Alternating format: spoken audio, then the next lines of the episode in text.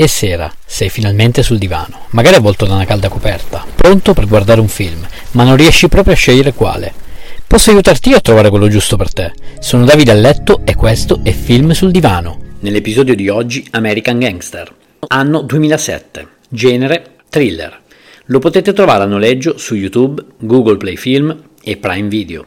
Nel cast abbiamo Denzel Washington, famoso per Deja Vu e Flight, Russell Crowe, famoso per Il Gladiatore, Josh Brolin, famoso per I Goonies e Sicario, e Idris Elba, famoso per Beast e La Torre Nera. Il regista Ridley Scott ci racconta la vita del narcotrafficante e poi successivamente collaboratore di giustizia Frank Lucas. La storia è ambientata ad Harlem, famoso quartiere di Manhattan per l'alta concentrazione culturale e commerciale afroamericana. Comunque è il 1968 e Frank Lucas prende il comando della malavita di New York subentrando dopo la morte del suo capo. Da qui darà un bel giro di vite, amplierà il traffico di droga, riuscirà a corrompere le istituzioni e il suo giro si ingrandirà in scala nazionale. In contrapposizione a lui conosceremo Richie Roberts, un detective particolarmente retto e incorruttibile, talmente tanto che anche i colleghi del dipartimento non lo sopportano perché non accetta mai bustarelle eccetera, come del resto facevano tutti i suoi colleghi in quell'epoca. Ah, è divorziato, ha un figlio e sta studiando legge perché un giorno vorrebbe diventare avvocato.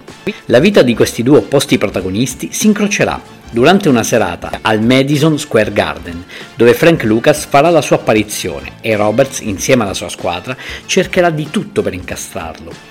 Il detective scoperchierà un vaso di Pandora di epiche proporzioni che porterà pedinamenti, sparatori, retate e alla fine condurranno ad un faccia a faccia tra Lucas e Roberts. Un film cult vecchio stile, pluripremiato con una bellissima storia.